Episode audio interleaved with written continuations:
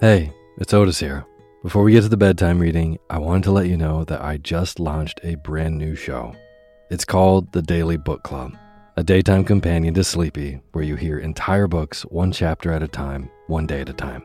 Simple as that. So, if sleepy is how you uh, wind down your day, the Daily Book Club is a great way to start your day. There's new episodes daily. Uh, I read in a slightly peppier voice so that you can get really lost in these amazing stories that have stood the test of time. Or, just like Sleepy, you can sit back and relax and zone out to a good book. The first book we'll be reading is The Enchanted April by Elizabeth von Arnim. Story is in the 1920s, four women unfulfilled with life take a chance and abscond to a dreamy medieval Italian castle. It's a story dripping with wisteria, the beauty of solitude, and an unlikely pursuit of joy in Portofino, Italy. I think that this is a perfect story for the season, and you can hear it now. Find the Daily Book Club on Spotify, Apple Podcasts, and everywhere else. This show has been a long time coming, and I'm so excited to bring you even more stories. So go subscribe to the Daily Book Club to hear what happens next. Thanks.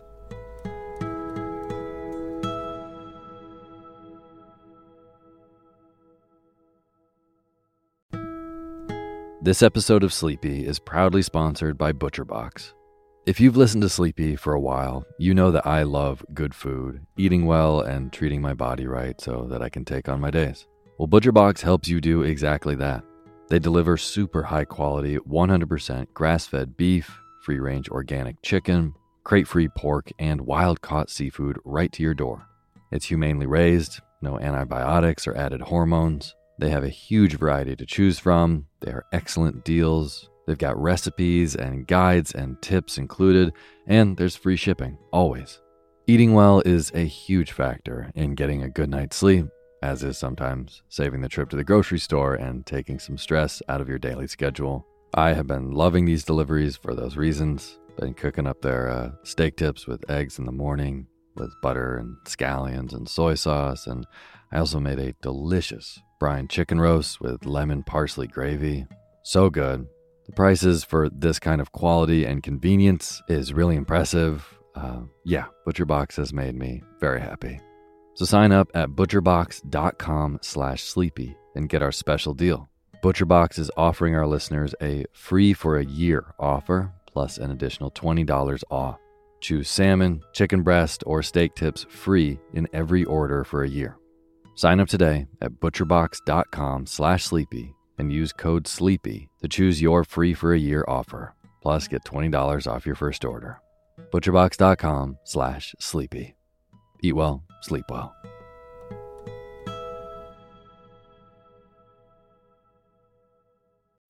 When you need mealtime inspiration, it's worth shopping Kroger, where you'll find over 30,000 mouthwatering choices that excite your inner foodie. And no matter what tasty choice you make, you'll enjoy our everyday low prices, plus extra ways to save, like digital coupons worth over $600 each week. You can also save up to $1 off per gallon at the pump with fuel points. More savings and more inspiring flavors make shopping Kroger worth it every time. Kroger, fresh for everyone. Fuel restrictions apply.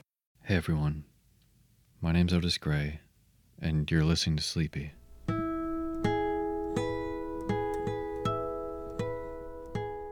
If you're just joining us, this is a show where we read old classic books, and you can just conk out or listen to the stories, whatever you like. But hopefully, you'll be asleep in a little bit. If the show ends up working for you and you like it, go on Apple Podcasts and leave a quick rating and write down a book that you'd like to hear on the podcast, and maybe we'll read it. Just because I'm hoping you'll be asleep by the end of this. Couple things. Tonight I'll be recording from the shores of Woods Hole, Massachusetts on Cape Cod. I'm here till June for the Transom Story Workshop, where rookies like me learn how to make good radio. So I have to thank the incredible Vicki Merrick at Atlantic Public Media for this cozy recording space. And also, the music you're hearing right now is by my good friend James Lepkowski. And it's played on this amazing guitar ukulele thing he made. Last week, I started reading Moby Dick by Herman Melville. Since I'm on Cape Cod and it's so important to this place. I couldn't stop thinking about it. And I'm reading this amazing copy with all these prints in it woodblock and lino prints. And I'm going to have to give it back to the library here pretty soon. So I'm just going to keep reading from it.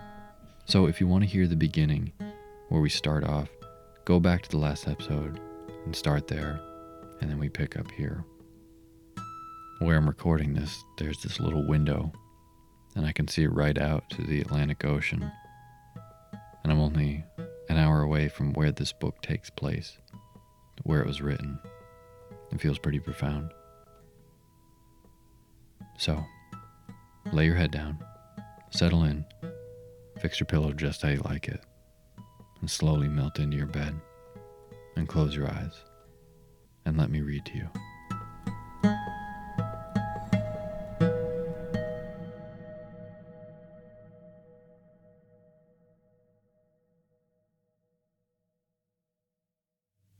Chapter 5 Breakfast. I quickly followed Sue, and descending into the barroom, accosted the grinning landlord very pleasantly. I cherished no malice towards him, though he had been skylarking me with not a little in a matter of a bedfellow. However, a good laugh is a mighty good thing, and rather too scarce a good thing, the more's the pity. So if any one man, in his own proper person, affords stuff for a good joke to anybody, let him not be backward, but let him cheerfully allow himself to spend and be spent in that way. And the man that has anything bountifully laughable about him, be sure there is more in that man than you perhaps think for. The barroom was now full of the boarders who had been dropping in the night previous, and whom I had not as yet had a good look at. They were nearly all whalemen, chief mates and second mates and third mates, and sea carpenters and sea coopers, and sea blacksmiths, and harpooners and shipkeepers, a brown and brawny company, with bosky beards and unshorn, shaggy set, all wearing monkey jackets for morning gowns. You could pretty plainly tell how long each one had been ashore. This young fellow's healthy cheek is like a sun toasted pear in hue, and would seem to smell almost as musky. He cannot have been there three days landed from his Indian voyage. That man next to him looks a few shades lighter. You might say a touch of satin wood is in him.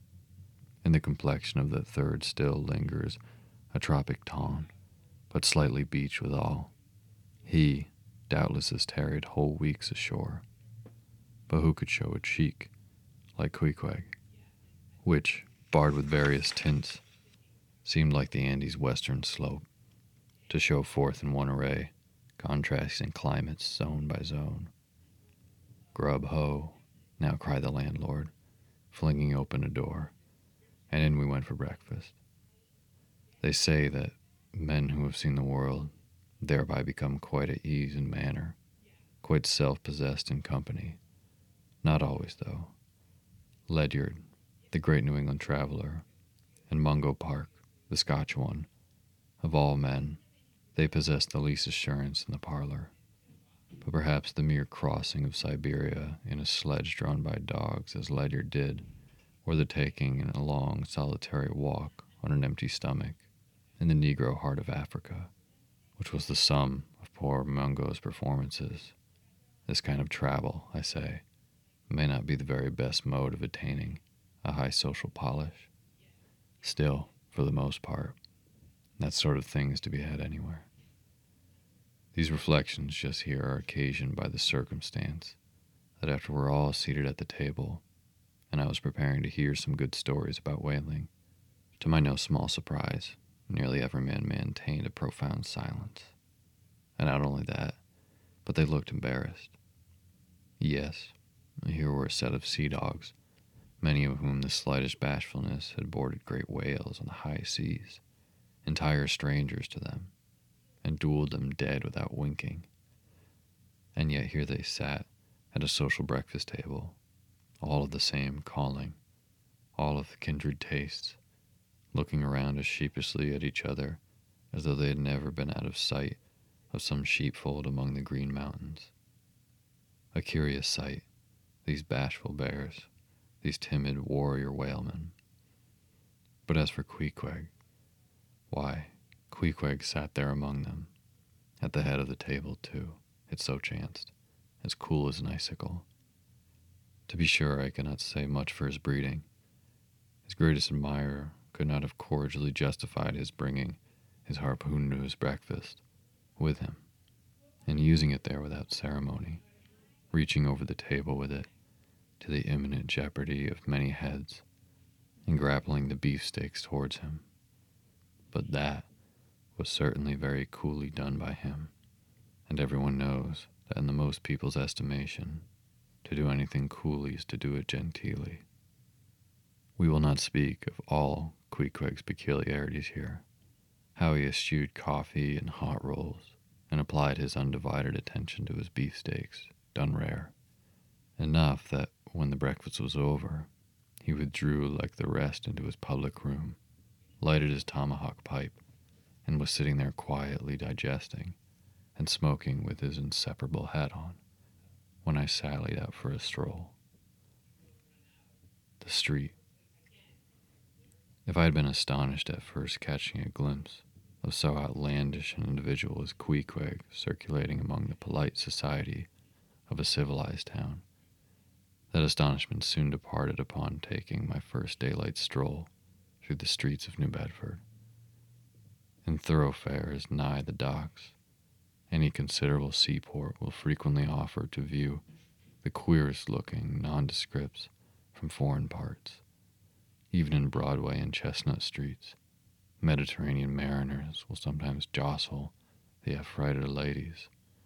Regent Street is not unknown to Lascars and Malays, and at Bombay in the Apollo Green, live Yankees have often scared the natives. But New Bedford beats all Water Street and Wapping. In these last mentioned haunts, you see only sailors. But in New Bedford, actual cannibals stand chatting at street corners, savages outright, many of whom yet carry on their bones unholy flesh. It makes a stranger stare. But besides the Fijians, Tongatabuans, Aromagons, Pananagians, and Brigigians, and besides the wild specimens of the whaling craft which unheeded reel about the streets, you will see the other sights still more curious, certainly more comical.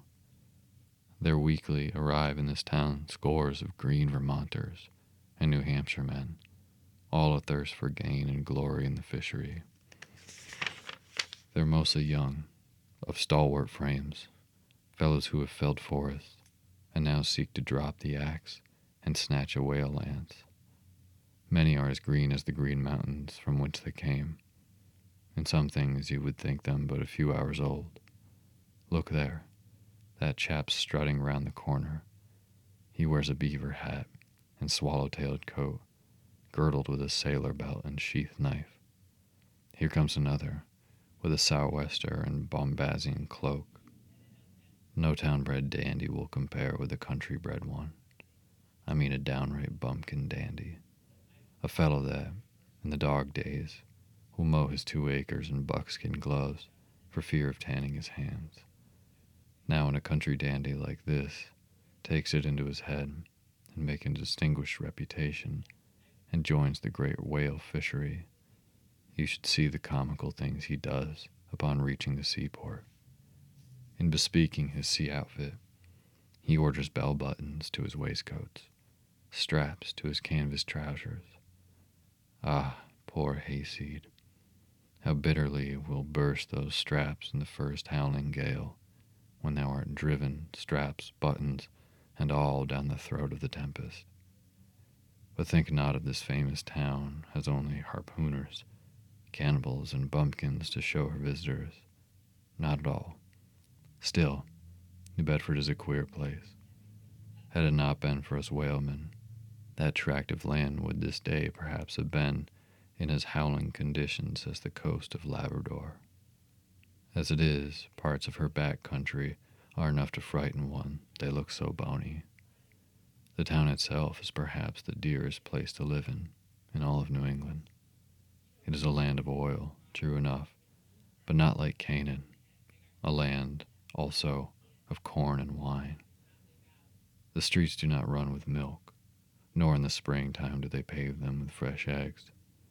Yet, in spite of this, nowhere in all of America will you find more patrician like houses, parks and gardens more opulent than in New Bedford. Whence came they? How planted upon this once scraggy scoria of a country? Go and gaze upon the iron emblematical harpoons round yonder lofty mansion, and your question will be answered. Yes, all these brave houses and flowery gardens came from the Atlantic, Pacific, and Indian Oceans. One and all, they were harpooned and dragged up hither from the bottom of the sea. Can Herr, Alexander, perform a feat like that? In New Bedford, Fathers, they say, give whales for dowers to their daughters, and portion off their nieces for a few porpoises apiece. You must go to New Bedford to see a brilliant wedding, for, they say, they have reservoirs of oil in every house, and every night recklessly burn their lengths in spermaceti candles. In summertime, the town is sweet to see, full of fine maples, long avenues of green and gold and in August, high in the air, the beautiful and bountiful horse chestnuts, candelabra wise, proffer the passer by their tapering upright cones of congregated blossoms. So omnipotent is art, which in many a district of New Bedford has superinduced bright terraces of flowers upon the barren refuse rocks thrown aside at creation's final day. And the women of New Bedford, they bloom like their own red roses. But roses only bloom in summer, whereas the fine carnation of their cheeks is perennial as sunlight in the seventh heavens. Elsewhere match that bloom of theirs ye cannot, save in Salem, where they tell me the young girls breathe such musk, their sailor sweethearts smell them miles offshore, as though they were drawing nigh the odorous Moluccas instead of the puritanic sands.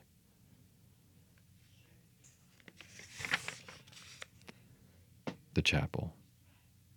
In this same New Bedford, there stands a whalesman's chapel, and few are the moody fishermen, shortly bound for the Indian Ocean or Pacific, who fail to make a Sunday visit to the spot. I am sure that I did not. Returning from my first morning stroll, I again sallied out upon the special errand.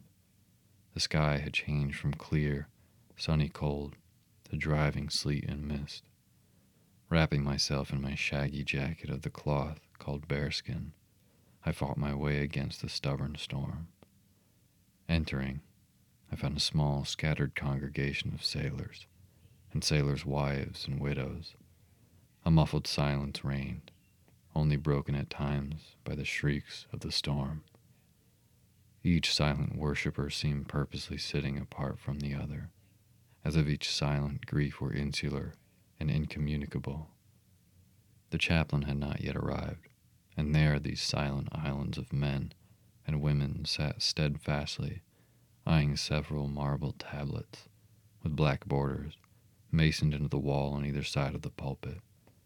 Three of them ran something like the following, but I could not pretend to quote sacred to the memory of John Talbot, who at the age of 18 was lost overboard near the Isle of Desolation off Patagonia, November 1st, 1836.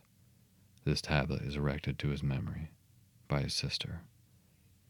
Sacred to the memory of Robert Long, Willis Ellery, Nathan Coleman, Walter Canny, Seth Macy, and Samuel Gleig forming one of the boat's crews of the ship Eliza, who were towed out of sight by a whale on the offshore ground in the Pacific, December 31st, 1839. This marble is here placed by their surviving shipmates. Sacred to the memory of the late Captain Ezekiel Hardy, who in the bows of his boat was killed by a sperm whale off the coast of Japan, August 3rd, 1833. This tablet is erected to his memory by his widow.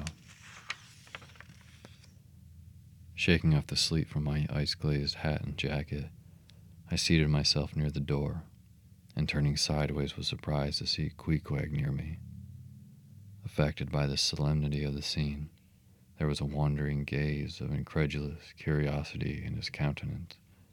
This savage was the only person present who seemed to notice my entrance, because he was the only one who could not read, and therefore was not reading those frigid inscriptions on the wall.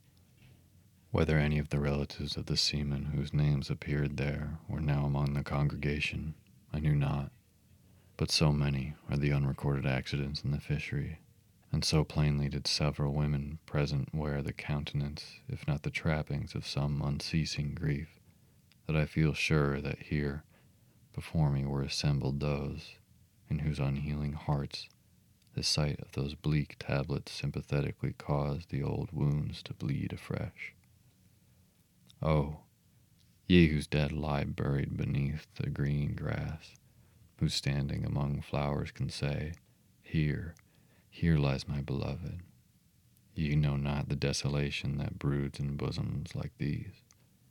What bitter blanks in those black bordered marbles which cover no ashes. What despair in those immovable inscriptions.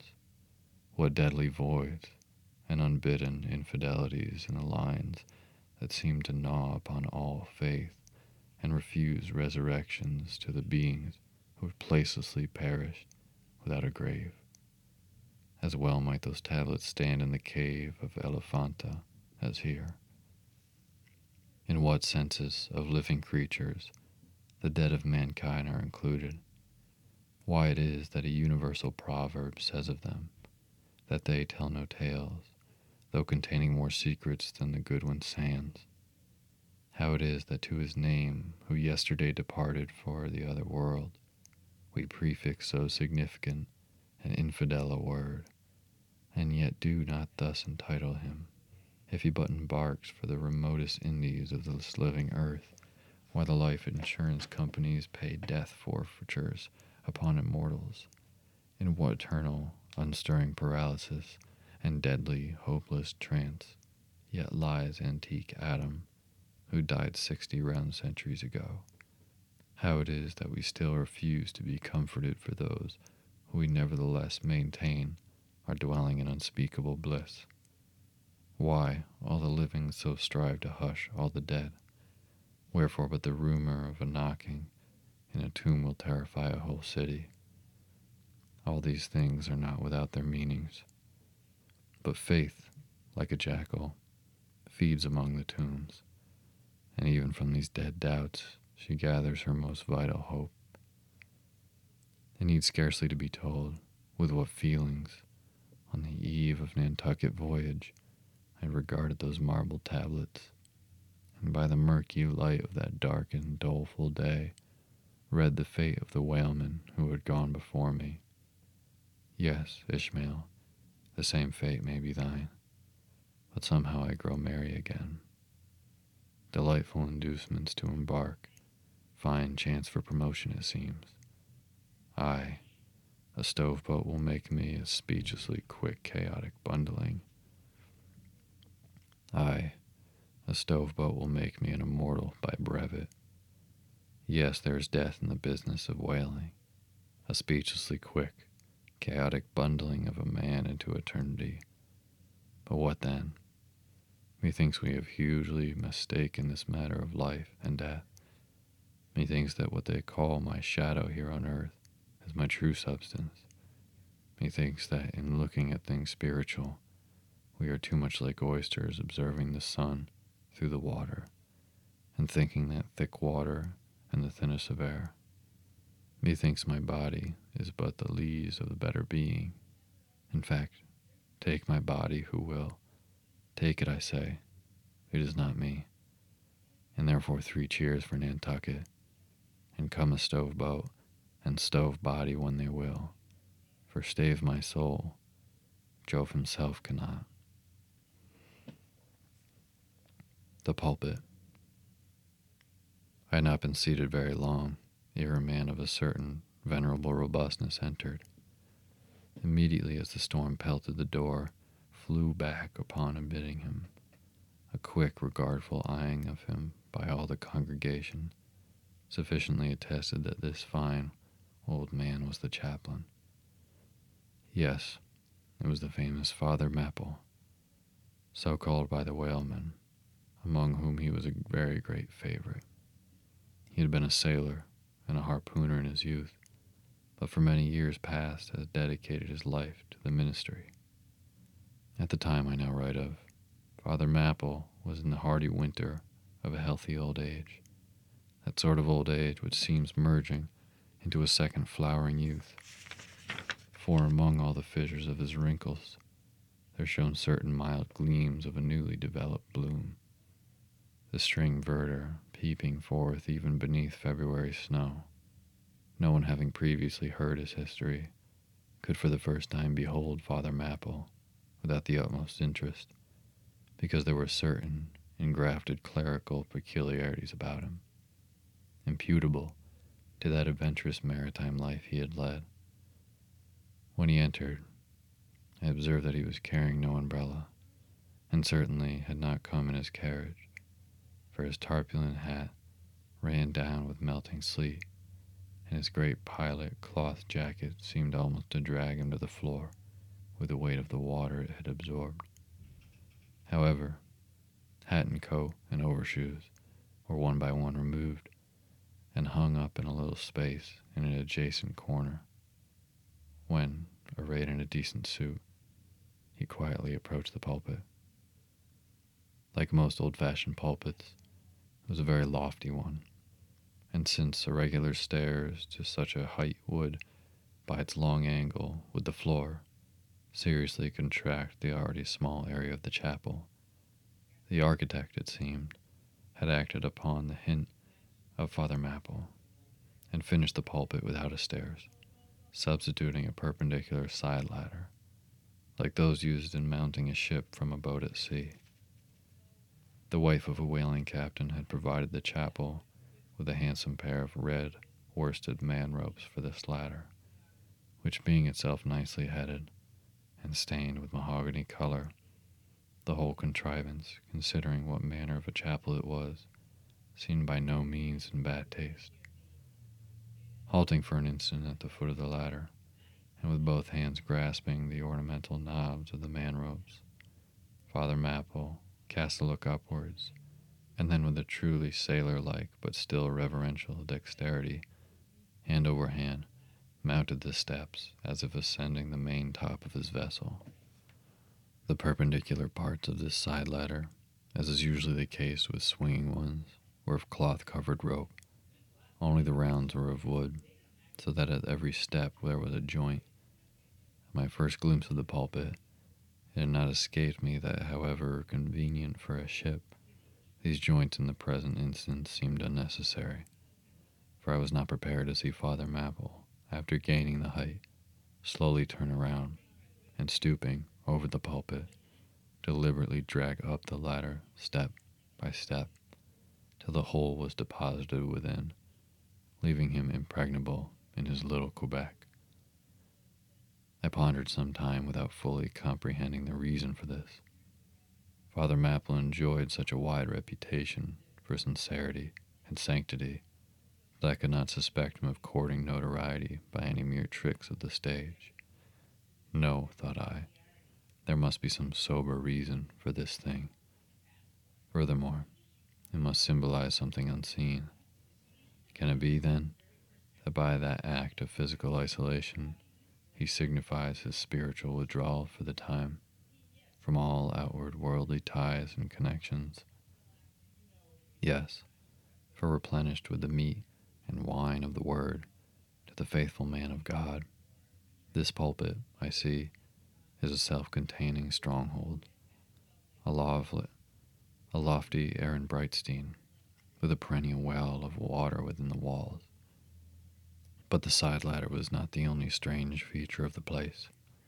Barred from the chaplain's former seafarings, between the marble cenotaphs on either hand of the pulpit, the wall which formed its back was adorned with a large painting representing a gallant ship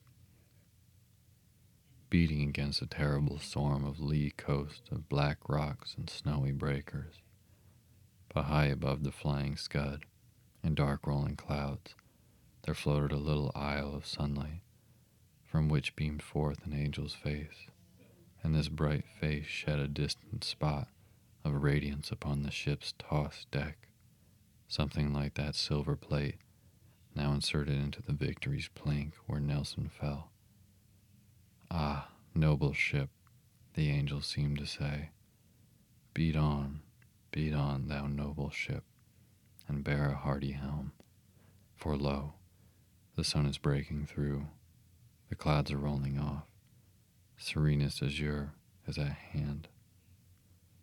Nor was the pulpit itself without a trace of the same sea taste that had achieved the ladder and the picture. Its paneled front was in the likeness of a ship's bluff bows, and the Holy Bible rested on a projecting piece of scrollwork fashioned after a ship's fiddle headed beak. What could be more full of meaning? For the pulpit is ever this earth's foremost part. All the rest comes in its rear. The pulpit leads the world. From thence, it is the storm of God's quick wrath is first descried and the bow must bear the earliest brunt. From thence, it is the god of breezes, fair or foul, is first invoked for favorable winds. Yes, the world's ship on its passage out, and not a voyage complete, and the pulpit is its prow. The Sermon Father Mapple rose, and in a mild voice of unassuming authority, ordered the scattered people to condense. Starboard gangway there. Side away to larboard. Larboard gangway to starboard. Midships, midships. There was a low rumbling of heavy boots among the benches, and still slighter shuffling of women's shoes, and then all was quiet again, and every eye was on the preacher.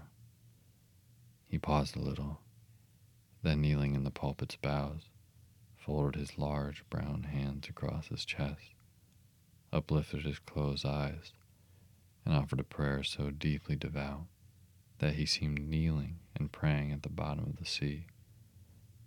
This ended in prolonged solemn tones, like the continual tolling of a bell in a ship that is foundering at sea in a fog.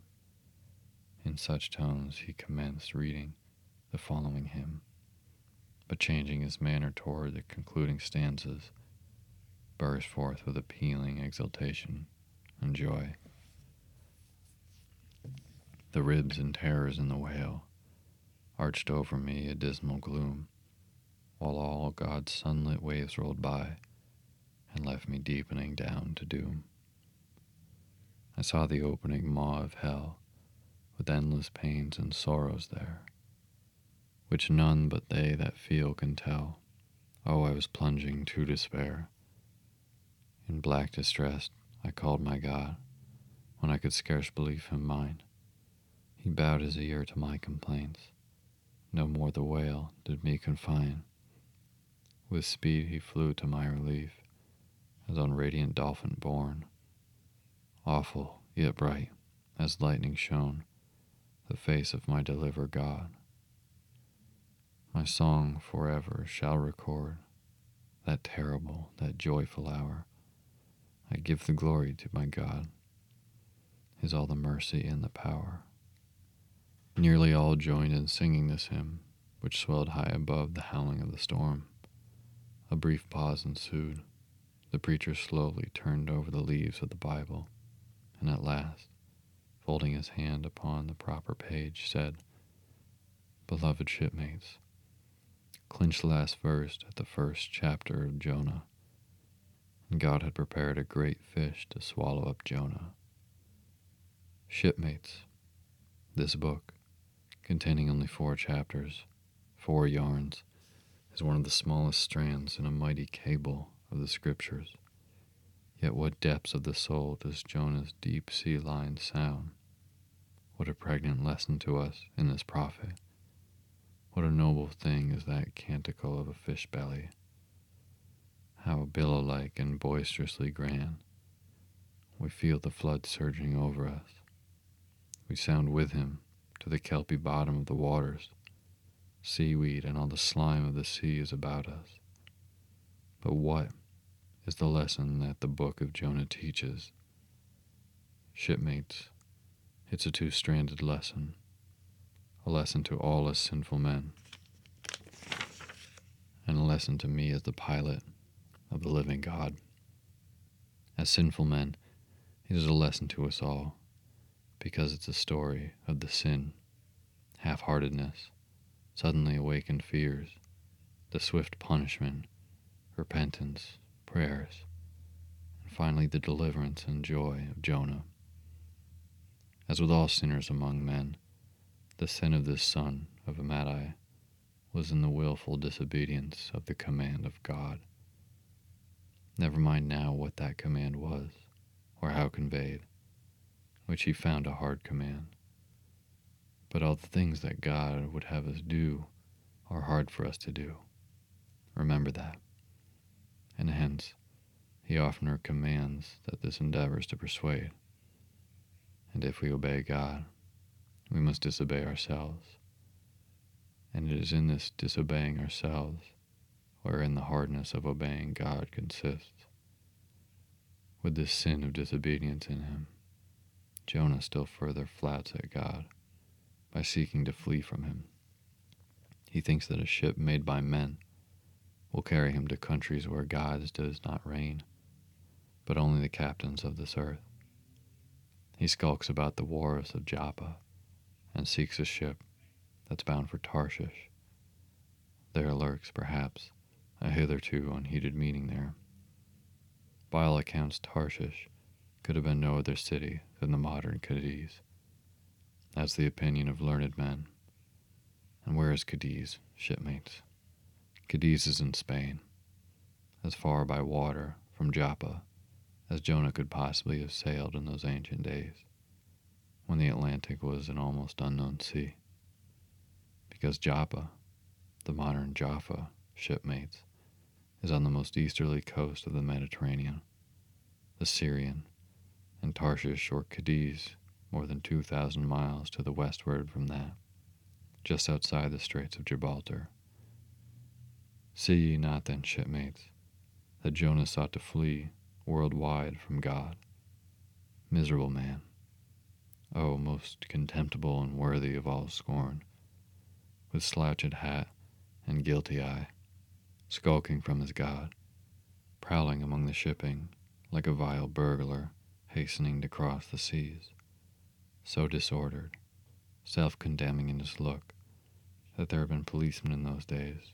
Jonah, on the mere suspicion of something wrong, had been arrested ere he touched a deck. How plainly he's a fugitive.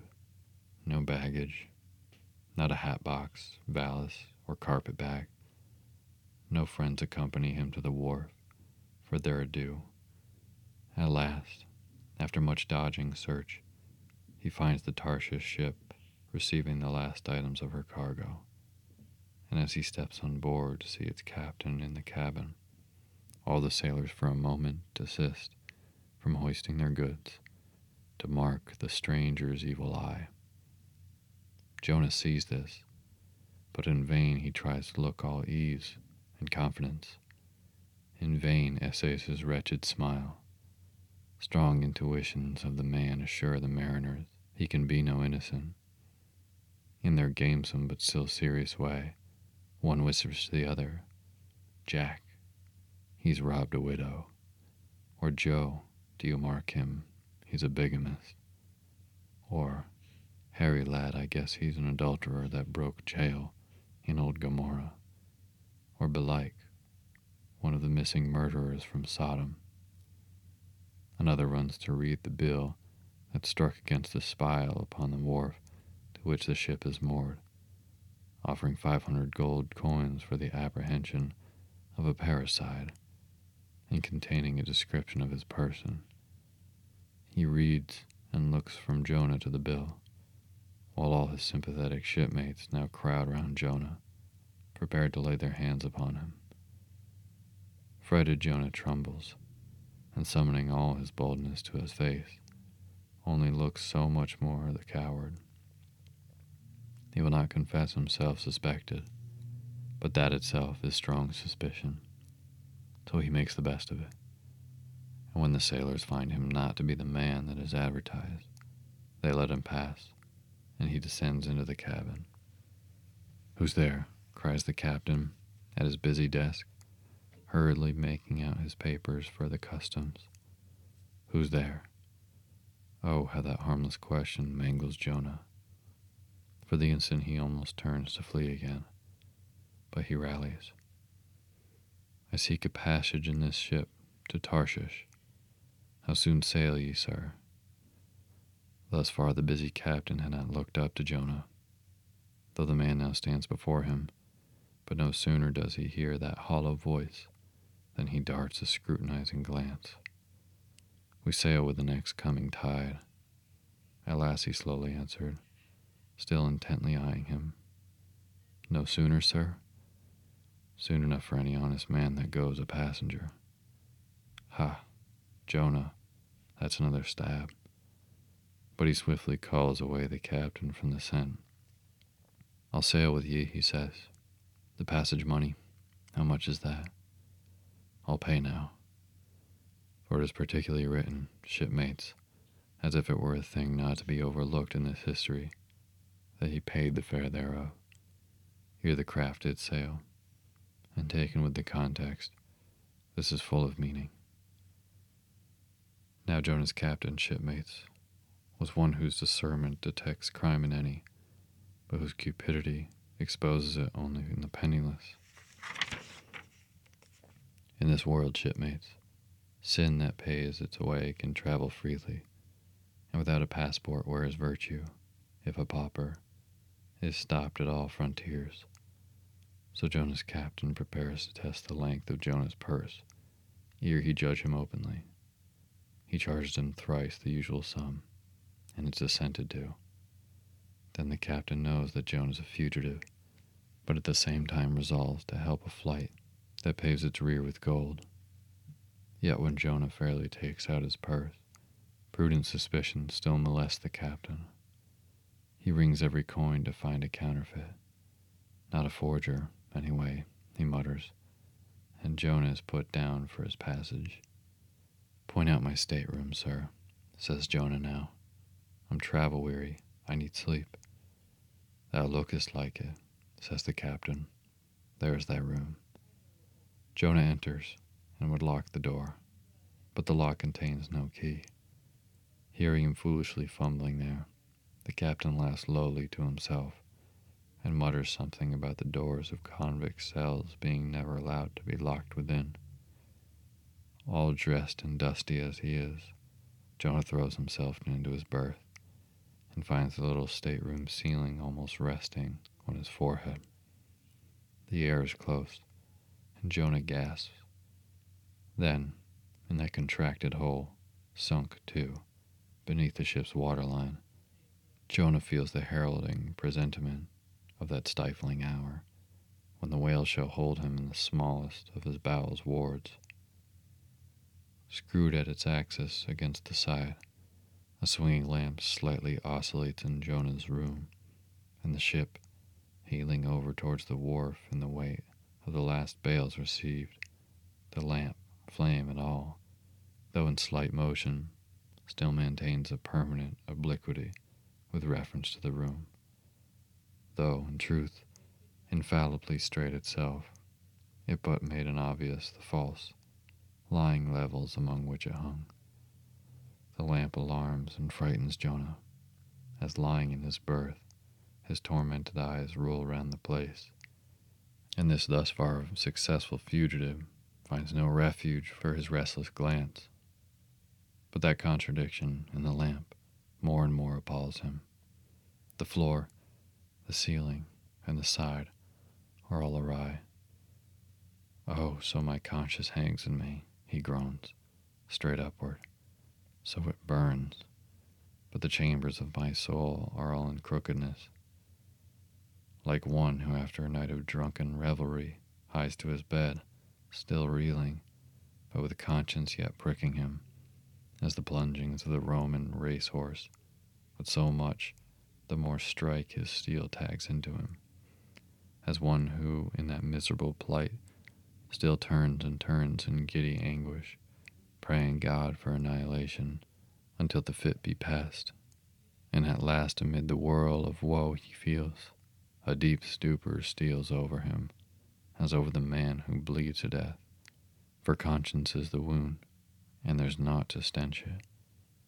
So after sore wrestlings in his berth, Jonah's prodigy of ponderous misery drags him drowning down to sleep. And now the time of the tide has come. The ship casts off her cables, and from the deserted wharf and the uncheered ship for Tarshish, all careening glides to sea. That ship, my friends, was the first recorded smugglers. The contraband was Jonah. But the sea rebels. He will not bear the wicked burden.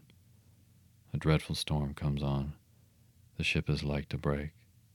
But now, when the boatswain calls all the hands to lighten her, when boxes, bales, and jars are clattering overboard, when the wind is shrieking, and the men are yelling, and every plank thunders with trampling feet right over Jonah's head. In all this raging tumult, Jonah sleeps his hideous sleep. He sees no black sky and raging sea, feels not the reeling timbers, and little hears he or heeds he the far rush of the mighty whale, which even now with open mouth is cleaving the seas after him. Aye, shipmates, Jonah was gone down into the sides of the ship, a berth in the cabin as I have taken it, and was fast asleep. The frightened master comes to him and shrieks in his dead ear, What meanest thou, O sleeper? Arise. Startled from his lethargy by that direful cry, Jonah staggers to his feet, and stumbling to the deck, grasps a shroud to look out upon the sea but at that moment he is sprung upon by a panther billow, leaping over the bulwarks. Wave after wave thus leaps into the ship, and finding no speedy vent, runs roaring fore and aft, till the mariners come nigh to drowning while yet afloat. And ever, as the white moon shows her affrighted face from the steep gullies in the blackness overhead, aghast Jonah sees the rearing bowsprit pointing high upward, but soon beat downward again towards the tormented deep. Terrors upon terrors run shouting through the soul, in all his cringing attitudes. The god fugitive is now too plainly known. The sailors mark him. More and more certain grow their suspicions of him. And at last, fully to test the truth, by referring the whole matter to high heaven, they fall to casting lots to see for whose cause this great tempest was upon them. The lot is Jonah's. That discovered, then how furiously they mob him with their questions. What is thine occupation? Whence comest thou? Thy country? What people? But mark now, my shipmates, the behavior of poor Jonah. The eager mariners but ask him who he is, and where from, whereas they not only receive an answer to those questions, but likewise another answer to a question not put by them. But the unsolicited answer is forced from Jonah by the hard hand of God that is upon them. I am a Hebrew, he cries, and then, I fear the Lord of God in heaven, who hath made the sea and the dry land. Fear him, O Jonah. Aye, well mightest thou fear the Lord God then. Straightway, he now goes to make a full confession, whereupon the mariners become more and more appalled, but still are pitiful. For when Jonah, not yet supplicating God for his mercy, since he but too well knew the darkness of his deserts, when wretched Jonah cries out to them to take him and cast him forth into the sea, for he knew that his sake and this great tempest was upon them. They mercifully turn from him and seek by other means to save the ship. but all in vain. The indignant gale howls louder. Then, with one hand raised invokingly to God, with the other they not reluctantly lay a hold of Jonah. And now behold Jonah taken up as an anchor and dropped into the sea, when instantly an oily calmness floats from the east, and the sea is still, as Jonah carries down the gale with him, leaving smooth water behind. He goes down in the whirling heart of such masterless commotion that he scarce heeds the moment when he drops seething into the yawning jaws awaiting him, and the whale shoots to all his ivory teeth like so many white bolts upon his prison. Then Jonah prayed unto the Lord out of the fish's belly, but observe his prayer and learn a weighty lesson. For sinful as he is, Jonah does not weep and wail for direct deliverance. He feels that his dreadful punishment is just. He leaves all his deliverance to God, contenting himself with this, that spite all his pain and pangs, he will still look towards his holy temple. And here, shipmates, is true and faithful repentance, not clamorous for pardon, but grateful for punishment. And how pleasing to God was this conduct in Jonah is shown in the eventual deliverance of him from the sea and the whale. Shipmates, I do not place Jonah before you to be copied for his sin, but I do place him before you as a model for repentance. Sin not, but if you do, take heed to repent of it like Jonah. While he was speaking these words, the howling of the shrieking, slanting storm without seemed to add new power to the preacher, who, when describing Jonah's sea storm, seemed tossed by the storm himself. His deep chest heaved as with a groundswell.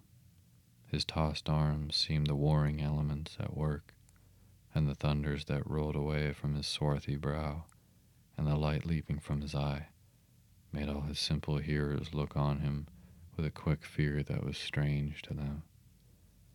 There now came a lull in his look as he silently turned over the leaves of the book once more, and at last, standing motionless, with closed eyes for the moment, seemed communing with God and himself.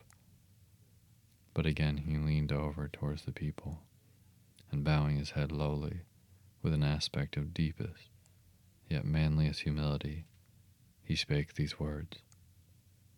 Shipmates, God has laid out but one hand upon you, both his hands press upon me. I have read ye by what murky light may be mine the lesson that Jonah teaches to all sinners, and therefore to ye, and still more to me, for I am a greater sinner than ye. And now how gladly would I come down from this masthead and sit on the hatches there where you sit, and listen as you listen, while some one of you reads me that other and more awful lesson which Jonah teaches to me as a pilot of the living God. How being an anointed pilot prophet, or speaker of true things, and bidden by the Lord to sound those unwelcome truths in the ears of a wicked Nineveh, Jonah, appalled at the hostility that he should raise, fled from his mission, and sought to escape his duty and his God by taking a ship at Joppa. But God is everywhere. Tarshish he never reached. As we have seen, God came upon him in the whale, and swallowed him down in the living gulfs of doom, and with swift slantings tore him along into the midst of the seas, where the eddying depths sucked him ten thousand fathoms down, and the weeds were wrapped up about his head, and all the watery world of woe bowed over him. Yet even then, beyond the reach of any plummet, out of the belly of hell, when the whale grounded upon the ocean's utmost bones, even then, God heard the engulfed, repenting prophet when he cried. Then God spake unto the fish and from the shuddering cold and blackness of sea, the whale came breaching up towards the warm and pleasant sun, and all the delights of air and earth, and vomited out Jonah upon dry land. When the word of the Lord came a second time, and Jonah bruised and beaten, his ears like two seashells, still multitudinously murmuring of the ocean, Jonah did the Almighty's bidding. And what was that, shipmates?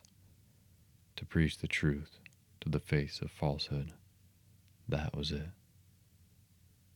This, shipmates, this is that other lesson. And woe to that pilot of the living God who slights it. Woe to him whose world charms from gospel duty. Woe to him who seeks to pour oil upon the waters when God has brewed him into the gale.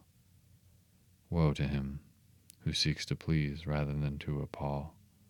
Woe to him whose good nature is more to him than goodness. Woe to him who in this world courts not dishonor. Woe to him who would have not been true, even though to be false were salvation. Yea, woe to him who, as the great pilot Paul has it, while preaching to others is himself a castaway. He drooped and fell away from himself for a moment. Then, lifting his face to them again, showed a deep joy in his eyes, and he cried out with a heavenly enthusiasm. But oh, shipmates, on the starboard hand of every woe there is a sure delight, and higher the top of that delight than the bottom of the woe is deep. Is not the main truck higher than the kelson is low? Delight is to him a far, far upward and inward delight, who against the proud gods and commodores of this earth ever stands forth his own inexorable self. Delight is to him whose strong arms yet support him when the ship of this base, treacherous world has gone down beneath him. Delight is to him who gives no quarter to the truth, and kills, burns, and destroys all sin though he pluck it out from under the robes of senators and judges. Delight, top gallant delight is to him who acknowledges no law or Lord, but the Lord his God, and is only a patriot to heaven. Delight is to whom, whom all the waves of the billows of the seas of the boisterous mob can never shake from his sure keel of the ages.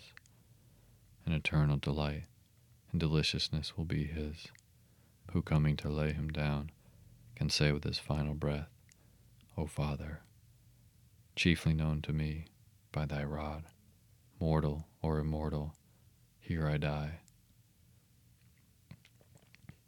I have striven to be thine, more than to be the world's or mine own, yet this is nothing.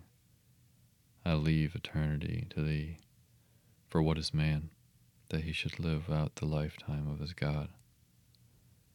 He said no more, but slowly waving a benediction, covered his face with his hands, and so remained, kneeling, till all the people had departed, and he was left alone in the place. A bosom friend. Returning to the Spouter Inn from the chapel, I found Queequeg there quite alone, he having left the chapel before the benediction some time. He was sitting on a bench before the fire, with his feet on the stove hearth, and in one hand was holding close up to his face that little Negro idol of his, peering hard into its face, with a jackknife gently whittling away at its nose, meanwhile humming to himself in his heathenish way. But being now interrupted, he put up the image, and pretty soon, going to the table, took up a large book there and placing it on his lap, began counting the pages with deliberate regularity. At every fiftieth page, as I fancied, stopping for a moment, looking vacantly around him, and giving utterance to a long drawn, gurgling whistle of astonishment. He would then begin again at the next fifty, seeming to commence at number one each time, as though he could not count more than fifty and it was only by such a large number of fifties being found together that his astonishment at the multitude of pages was excited. With much interest, I sat watching him. Savage though he was, and hideously marred about the face, at least to my taste, his countenance yet had something in it which was by no means disagreeable. You cannot hide the soul. Through all his unearthly tattooings, I thought I saw the traces of a simple, honest heart, and in his large, deep eyes, fiery black and bold, there seemed tokens of spirit that would dare a thousand devils. And besides all this, there was a certain lofty bearing about the pagan, which even his uncouthness could not altogether maim. He looked like a man who had never cringed and never had had a creditor. Whether it was, too, that his head being shaved, his forehead was drawn out in freer and brighter relief, and looked more expansive than it otherwise would. This I will not have to venture to decide. But certain it was his head was phrenologically an excellent one. It may seem ridiculous, but reminded me of General Washington's head, as seen in the popular bust of him.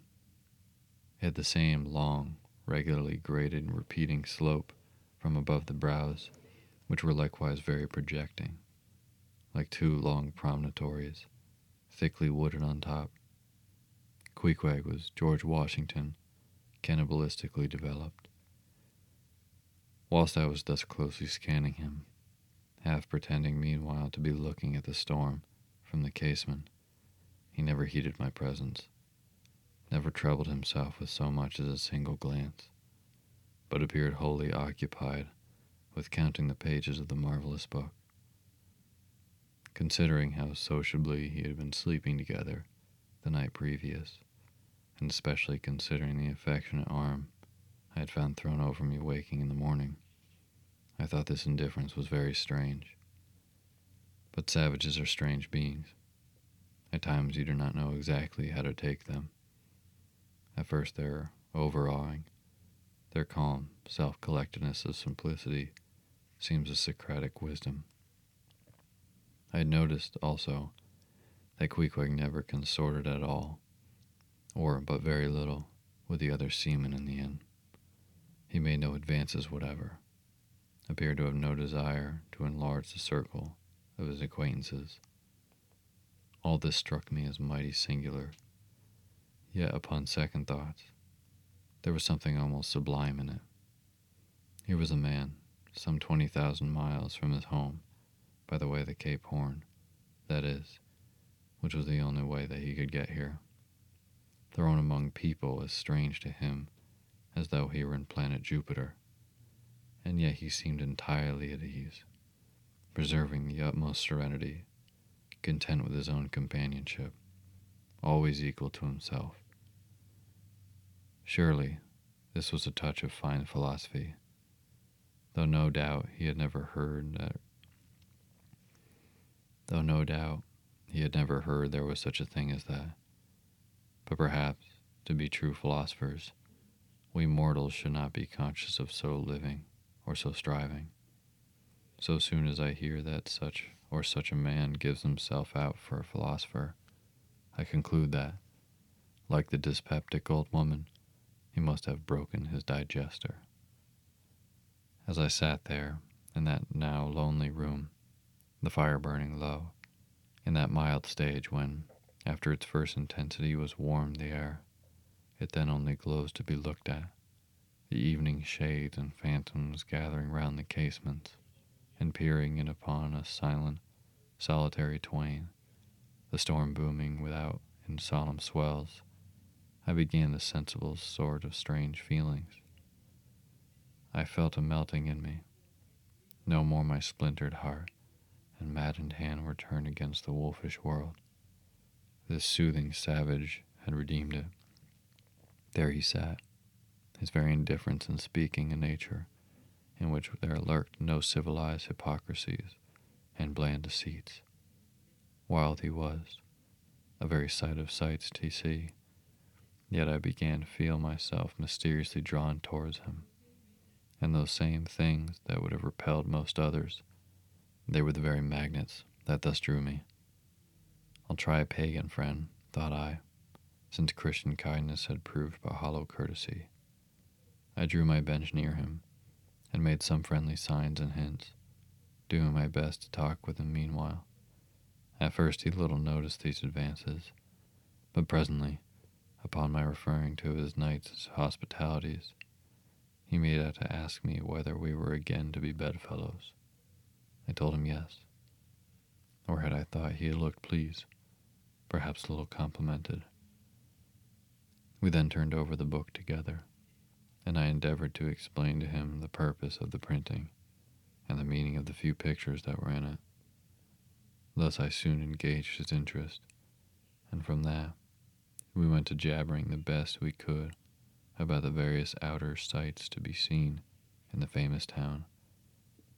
Soon I proposed a social smoke, and producing his pouch and tomahawk, he quietly offered me a puff, and then we sat exchanging puffs from that wild pipe of his, and keeping it regularly passing between us. If there yet lurked any ice of indifference towards me in the pagan's breast, this pleasant, genial smoke we had soon thawed it out and left us cronies. He seemed to take me quite as naturally and unbiddenly as I to him, and when our smoke was over, he pressed his forehead against mine, clasped me around the waist, and said that henceforth we were married, meeting in his country's phrase that we were bosom friends. He would gladly die for me, if need should be. In a countryman, this sudden flame of friendship would have seemed far too premature, a thing to be much distrusted. But in this simple savage, those old rules would not apply. After supper, and another social chat and smoke, we went to our room together. He made me a present of his embalmed head, took out his enormous tobacco wallet, and groping under the tobacco, drew out some thirty dollars in silver. Then, spreading them on the table, and mechanically dividing them into two equal portions, pushed one of them towards me and said it was mine. I was going to remonstrate, but he silenced me by pouring them into my trousers pockets. I let them stay.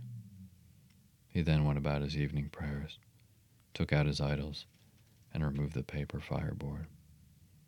By certain signs and symptoms, I thought he seemed anxious for me to join him but well knowing what was to follow, I deliberated a moment whether, in case he invited me, I would comply or otherwise.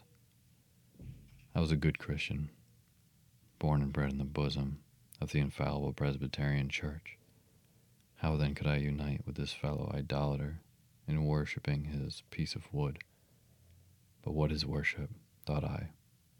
Do you suppose now, Ishmael, that the magnanimous God of heaven and earth, pagans and all included, can possibly be jealous of an insignificant bit of black wood. Impossible. But what is worship? To do the will of God. That is worship. And what is the will of God? To do to my fellow man what I would have my fellow man do to me.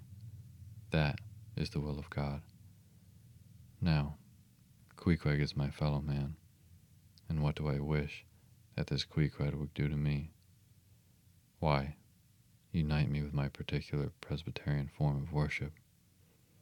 Consequently, I must then unite with him in his. Ergo, I must turn idolater. So I kindled the shavings, helped prop up the innocent little idol, offered him burnt biscuit with Queequeg, salaamed before him twice or thrice, kissed his nose, and that done, we undressed and went to bed, at peace with our own consciences and all the world. But we did not go to sleep without some little chat. How it is, I know not, but there is no place like a bed for confidential disclosures between friends. Man and wife, they say, there open the very bottom of our souls to each other, and some old couples often lie and chat over old times till early morning. Thus, then in our heart's honeymoon lay I and Queequeg, a cozy, loving pair. Nightgown. We had lain thus in bed, chatting and napping in short intervals, and Queequeg now and then affectionately throwing his brown tattooed legs over mine, and then drawing them back, so entirely sociable and free and easy were we, when at last, by reason of our confabulations, what little nappishness remained in us altogether departed, and we felt like getting up again. Yet daybreak was yet some way down the future. Yes, we became very wakeful, so much so that our recumbent position began to grow wearisome, and by little and little we found ourselves sitting up, the clothes well tucked around us, leaning against the headboard with our four knees drawn up close together and our two noses bending over them, as if our knee pans were warming pans. We felt very nice and snug, the more so since it was so chilly out of doors. Indeed, of the bedclothes, too, seeing that there was no fire in the room. The more so, I say, because truly to enjoy bodily warmth, some small part of you must be cold, for there is no quality in this world that is not what is merely by contrast. Nothing exists in itself. If you flatter yourself that you are all over comfortable, and have been so a long time, then you cannot be said to be comfortable anymore. But if, like Queequeg and me in the bed, the tip of your nose or the crown of your head be slightly chilled, why then, indeed, in the general consciousness, you feel most delightfully and unmistakably warm. For this reason, a sleeping apartment should never be furnished with a fire, which is one of the luxurious discomforts of the rich. For the height of this sort of deliciousness is to have nothing but the blanket between you and your snugness and the cold of the outer air. Then there you lie like the one warm spark in the heart of an arctic crystal. We had been sitting in this crouching manner for some time, when all at once I thought I would open my eyes, for when between the sheets, whether by day or by night, and whether asleep or awake, I have a way of always keeping my eyes shut, in order for the more concentrate and snugness of being in bed, because no man can ever feel his own identity aright except his eyes be closed, as if darkness were indeed the proper element of our essences, though light be more congenial to our clayey part. Upon opening my eyes, then, and coming out of my own pleasant self created darkness, into the imposed and coarse outer gloom of the unilluminated twelve o'clock night, I experienced a disagreeable revulsion. Nor did I at all object to the hint from Queequeg that perhaps it were best to strike a light, seeing that we were so wide awake, and besides he felt a strong desire to have a few quiet puffs from his tomahawk. Be it said that though I had felt such a strong repugnance to his smoking in the bed, the night before. Yet see how elastic our stiff prejudices grow when love once comes to bend them. For now I liked nothing better than to have Queequeg smoking by me, even in bed, because he seemed to be full of such serene household joy then. I no more felt unduly concerned for the landlord's policy of insurance. I was only alive to the condensed, confidential comfortableness of sharing a pipe and a blanket with a real friend. With our shaggy jackets drawn about our shoulders, we now passed the tomahawk from one to the other, till slowly there grew over us a blue hanging tester of smoke, illuminated by the flame of the new lit lamp. Whether it was that this undulating tester rolled the savage away to far distant scenes, I know not, but he now spoke of his native island and eager to hear his history, I begged him to go on and tell it. He gladly complied, though at the time I but ill comprehended not a few of his words. Yet subsequent disclosures, when I had become more familiar with his broken phraseology, now enable me to present the whole story, such as it may prove in the mere skeleton I give. Biographical.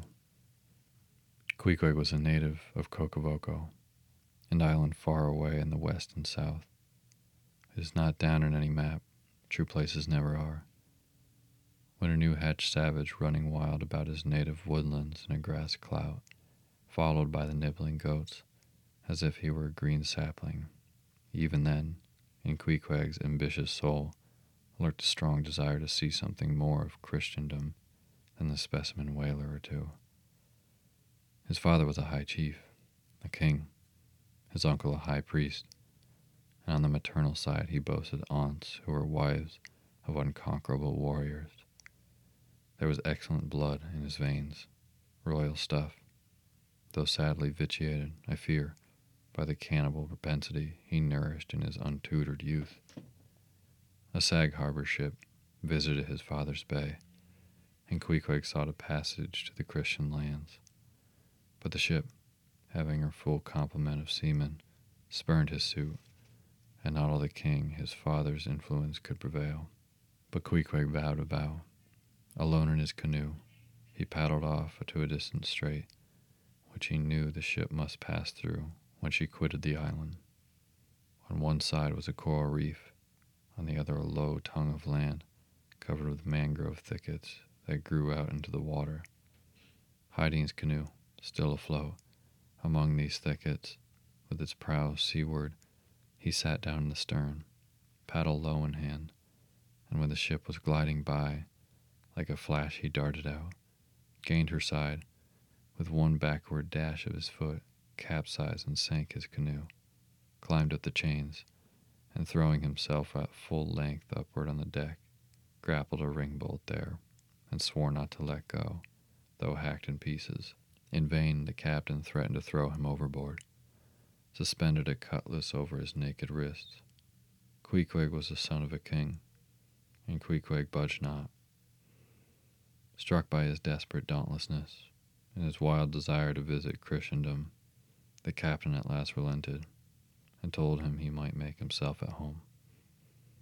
But this fine young savage, this sea Prince of Wales, never saw the captain's cabin. They put him down among the sailors and made a whaleman of him. But like Tsar Peter, content to toil with the shipyards of foreign cities, Queequeg disdained no seeming ignominy, if thereby he might haply gain the power of enlightening his untutored countrymen. For at the bottom, so he told me, he was actuated by a profound desire to learn among the Christians the arts whereby to make his people still happier than they were, and more than that, still better than they were. But alas, the practices of whalemen soon convinced him that even Christians could be both miserable and wicked, infinitely more so than all his father's heathens. Arrived at last in old Sag Harbor, and seeing what the sailors did there, and then going to Nantucket and seeing how they spent their wages in that place also, poor Queequeg gave it up for lost. Thought he, it's a wicked world and all meridians. I'll die a pagan. And thus, an old idolater at heart, he yet lived among the Christians, wore their clothes, and tried to talk their gibberish. Hence the queer ways about him though now some time from home. By hints, I asked him whether he did not propose going back and having a coronation, since he might now consider his father dead and gone, he being very old and feeble at last accounts. He answered no, not yet, and added that he was fearful Christianity, or rather Christians, had unfitted him for ascending the pure and undefiled throne of thirty pagan kings before him. But by and by, he said, he would return, as soon as he felt himself baptized again. For the nonce, however, he proposed to sail about, and sow his wild oats in all four oceans. They had made a harpooner of him, and that barbed iron was in lieu of a scepter now. I asked him what might be his immediate purpose touching his future movements.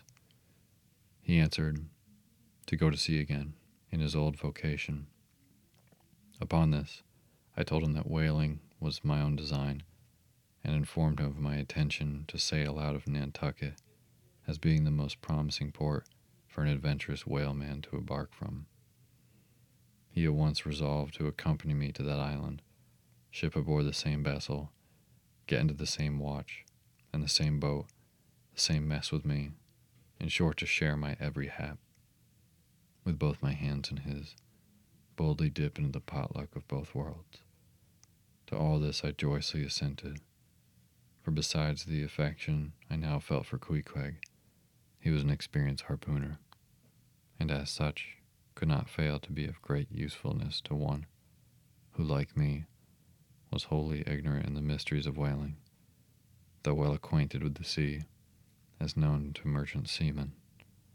His story, being ended with his pipe's last dying puff, Queequeg embraced me, pressed his forehead against mine, and blowing out the light, we rolled over from each other, this way and that, and very soon we're sleeping.